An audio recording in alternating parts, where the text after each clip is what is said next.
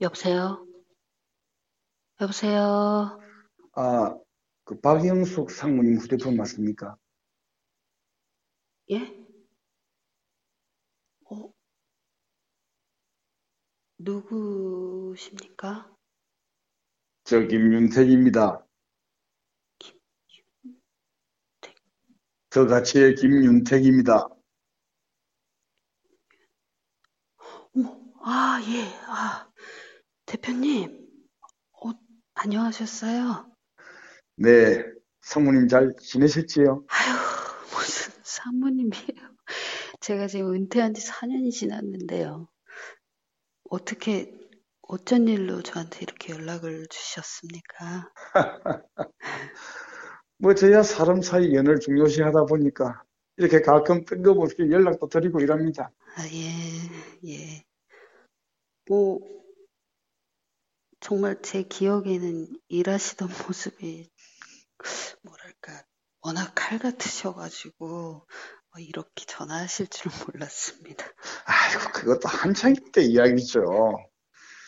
저도 뭐 재작년 말에 퇴사하고 이래저래 예전과는 많이 다릅니다.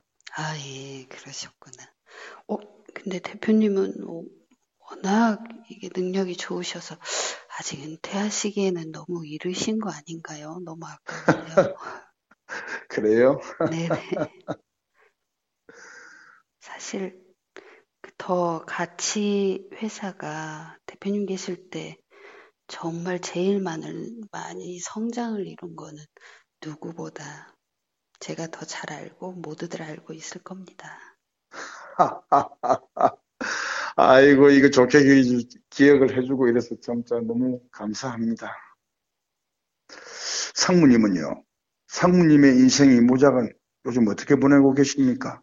아, 예, 저요. 아, 저야 뭐, 상무님이야말로 이대로 현역에서 물러나기엔 진짜 아까운 인재죠. 저 상무님 퇴사 소식 듣고 정말 깜짝 놀랐습니다. 아, 많은 후배들에게 영감을 주시는 분이었는데 그렇게 갑자기 퇴사를 하셨다니 아, 그때는 저한테 그럴 만한 사정이 좀 있었습니다.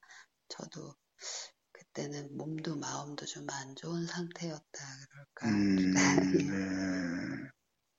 그 분명 상무님이 선택을 하고 뭐 판단을 하신 데는 그럴 만한 이유가 있었겠지요. 그럼 상무님께서는 아예 그냥 아유 저 그냥 이름 불러주세요. 저 이제 상무 아닙니다. 아, 예. 그럼 영숙 씨께서는 요즘 어떻게 지내세요? 아예 저는 요즘 공부하고 있습니다. 아, 역시 배움은 정말로 끝이 없죠. 그 어떤 공시 준비하고 있습니다. 구급 공무원이요. 교육행정이요. 아, 아, 예. 오, 참 의외네요. 음, 그렇죠.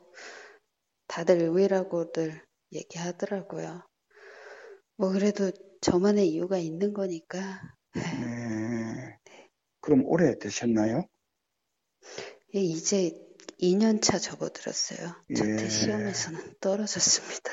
어, 생각보다 이 시험이 쉽지가 않더라고요. 네. 경쟁률도 너무 높고 영숙 씨, 아, 예. 다름이 아니라 제가 오늘 이렇게 어렵게 전화까지 드리게 된 이유가 그 영숙 씨를 저희 회사의 경영 자문단으로 좀 모시고 싶어서입니다. 예? 뭐 전화로 말씀드리기엔 좀 길지만 제가 재작년 말에 퇴사를 하고 저 역시 인생 이모작을 계획 중이었는데 그때 뜻이 맞는 후배랑 법인에서 하나를 설립하게 됐거든요. 작년 3월에. 아, 뭐 아직 큰 회사도 아니고 이제 막 시작하는 단계인데 뭐랄까 같이 일하는 이 친구들이 어려서 헬기 있고 급없이 계획하고 도전하는 건 좋은데 아직 너무 경험치가 부족하달까요? 아, 예, 회사 경영을 너무 감정적 뒤로 다루는 경향이 있습니다. 네, 네. 뭐, 뭐 돌이켜 보면 저 역시 그랬던 건 사실인데, 음, 그때 저를 생각해 보니 옆에서 누군가가 같이 활발히 언론도 할 수 있고 또 업계 전반에 대한 경험까지 있는 누군가가 있다면 정말 좋겠다는 생각을 항상 했었거든요. 네. 그때 제 생각에 꼬리를 묶고 떠오른 분이 바로 우리 영숙 씨입니다. 아이고, 좋게 봐주셔서 감사합니다. 요즘 애들 뭐 나이 든 사람들 보고 꼰대꼰대 거리면서 구닥다리 취급하지만요. 그러면서도 앞선 선배들의 이 삶에서 무언가를 배우고 싶어 하는 마음이 크더라고요. 아, 네. 영숙 씨는 아직 현직에 계셔도 전혀 이상할 게 없을 나이시고 저희와 함께 해주신다면 이 구시대와 신세대를 아우를 수 있는 연결대, 연결다리, 연결다리가 되어 주실 것 같은데. 아유, 제가 무슨 그런, 어떠세요? 한번 찾아뵙고 이야기 나눌 수 있을까요? 아, 아, 대표님. 근데 그게 좀, 아, 물론 아직 저희가 성장 단계라서 영숙 씨의 경험과 능력만큼의 급여를 들을 수 없는 것 사실입니다만은 충분히 현재와 노후를 준비할 수 있을 만큼의 대우 조건을 제가 제시해 드리도록 하겠습니다. 그래도 대표님 제가 그게 좀, 왜 혹시 뭐 걸리는 게 있으신가요? 말씀해 보세요. 아, 대표님 저를 정말 좋게 기억해 주시고 또 이렇게 좋은 자리까지 추천해 주셔서 정말 감사드립니다. 근데 제가 말씀드렸다시피 지금 준비하고 있는 시험이 있어서요. 부급 공시 말씀하시는 건가요? 네네. 아, 남들 눈에는 별거 아닐 수 있게 보일지 모르겠지만 저한테는 꼭 맞춰내고 싶은 삶의 조각 퍼즐 같은 거거든요. 제가 정말 젊었을 때 대표님 모르시겠지만 교사 생활을 했었습니다.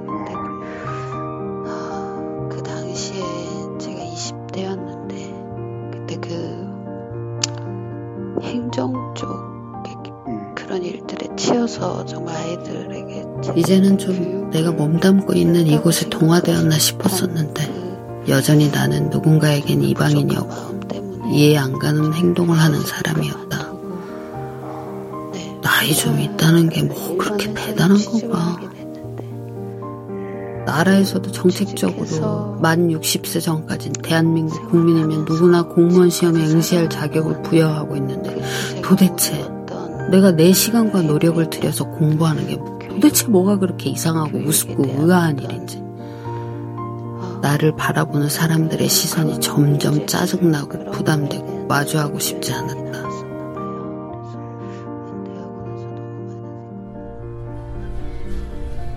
물론 붙을 수도 있고 떨어질 수도 있습니다. 하지만 저에게는 과정 자체가 저의 최종 목표입니다. 물론 주위에선 다들 위별나다 그래요. 근데 사실 저는 크게 개의치 않습니다.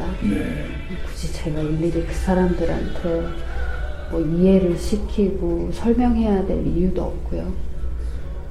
다만 그런 시선과 얘기들을 자꾸 마주하다 보니까 저도 사람인지라 지치더라고요. 너무 많이 지치더라고요. 그래서 아예 그런 만남의 기회를 줄이는 게 낫겠다 싶어서 요즘은 그냥 공부만 하고 최대한 그 만남 자체에서 소비될 수 있는 에너지 그런 거를 줄이는 게 요즘 저의 상황입니다. 근데 제가 잘 몰라서 그러는데 하시는 공부에 대해서 좀 여쭤봐도 될까요? 네, 그럼요. 그 공무원 시험이라는 게 원래 응시제한 연령 이런 게 없는 건가요? 아니요, 있습니다.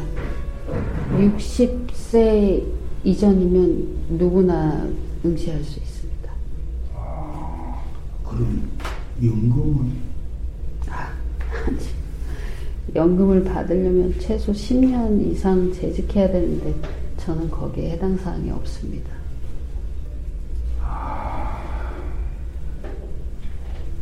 대표님 실망하셨죠? 아니에요. 무슨 말씀을요. 오히려 제 예상보다 훨씬 더 멋지게 살고 계신데요. 제가요? 그런가요? 네. 뭐랄까.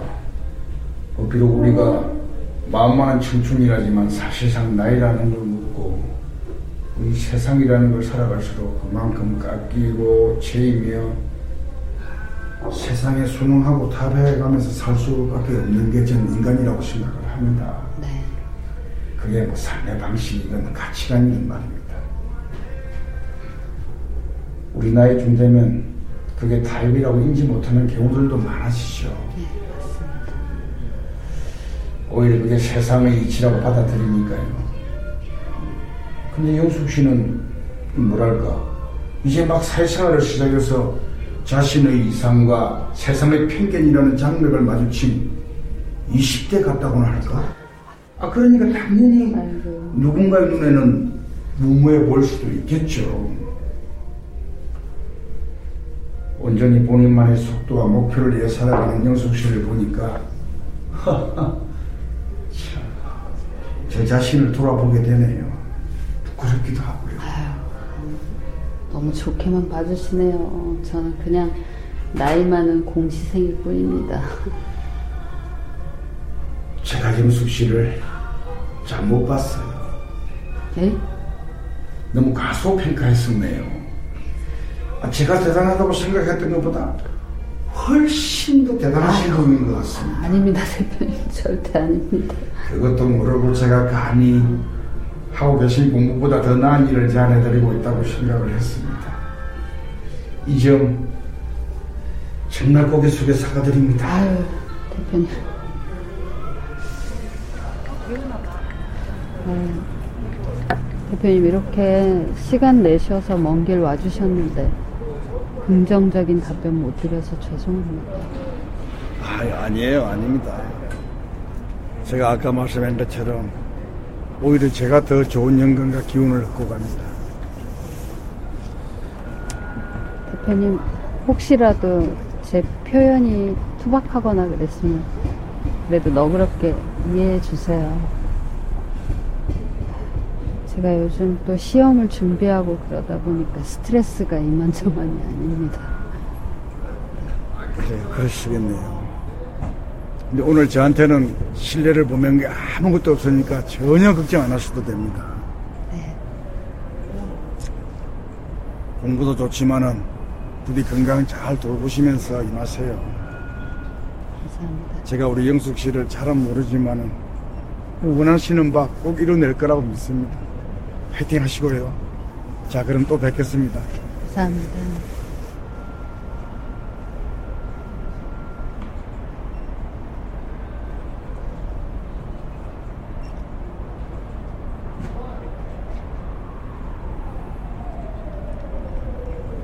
저 대표님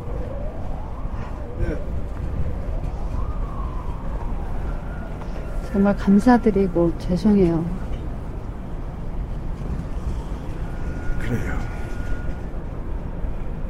하여튼 잘 들어가시고 반드시 또뵐수 있을 겁니다. 걱정하지 마시고 열심히 하세요. 그리고 제가 도움이 필요하면 언제든지 연락 주세요. 네. 자, 제가 또 연락 드릴게요. 네, 감사- 들어가세요. 감사합니다. 네. 안녕히 가세요.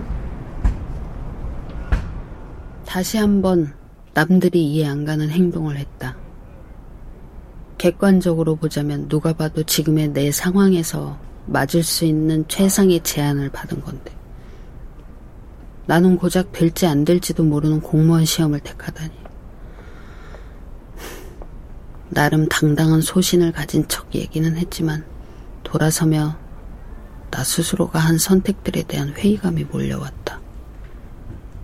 내가 대단하다고?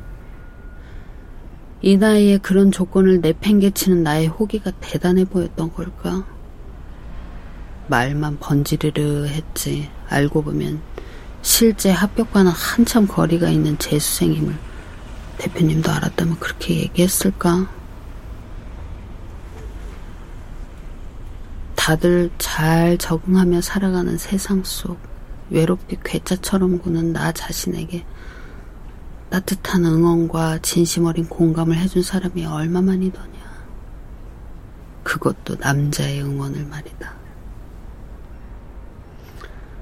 그가 잠시나마 사회에서 알게 된 지인이 아니라 믿음직한 남자로 보일 정도로 고마웠다. 최현선님, 어, 김민석님, 네. 박영숙님, 정인만님, 자괴감이 들었다. 그날의 일이 있고서 며칠을 책상 앞에 다시 앉을 수 없을 만큼 아쉽고 후회감도 들었다. 하지만 그렇다고 공부를 접을 수는 없었으며? 나름 대의 명분을 가지고 뛰어든 공시 공부를 겨우 1년 만에 비겁하게 돌아설 수는 없었다. 타인은 생각만큼 내 삶에 관심이 없다는 걸 알고 있지만 그럴 줄 알았다며 비웃을 주위의 시선은 더더욱 감당하고 싶지 않았다.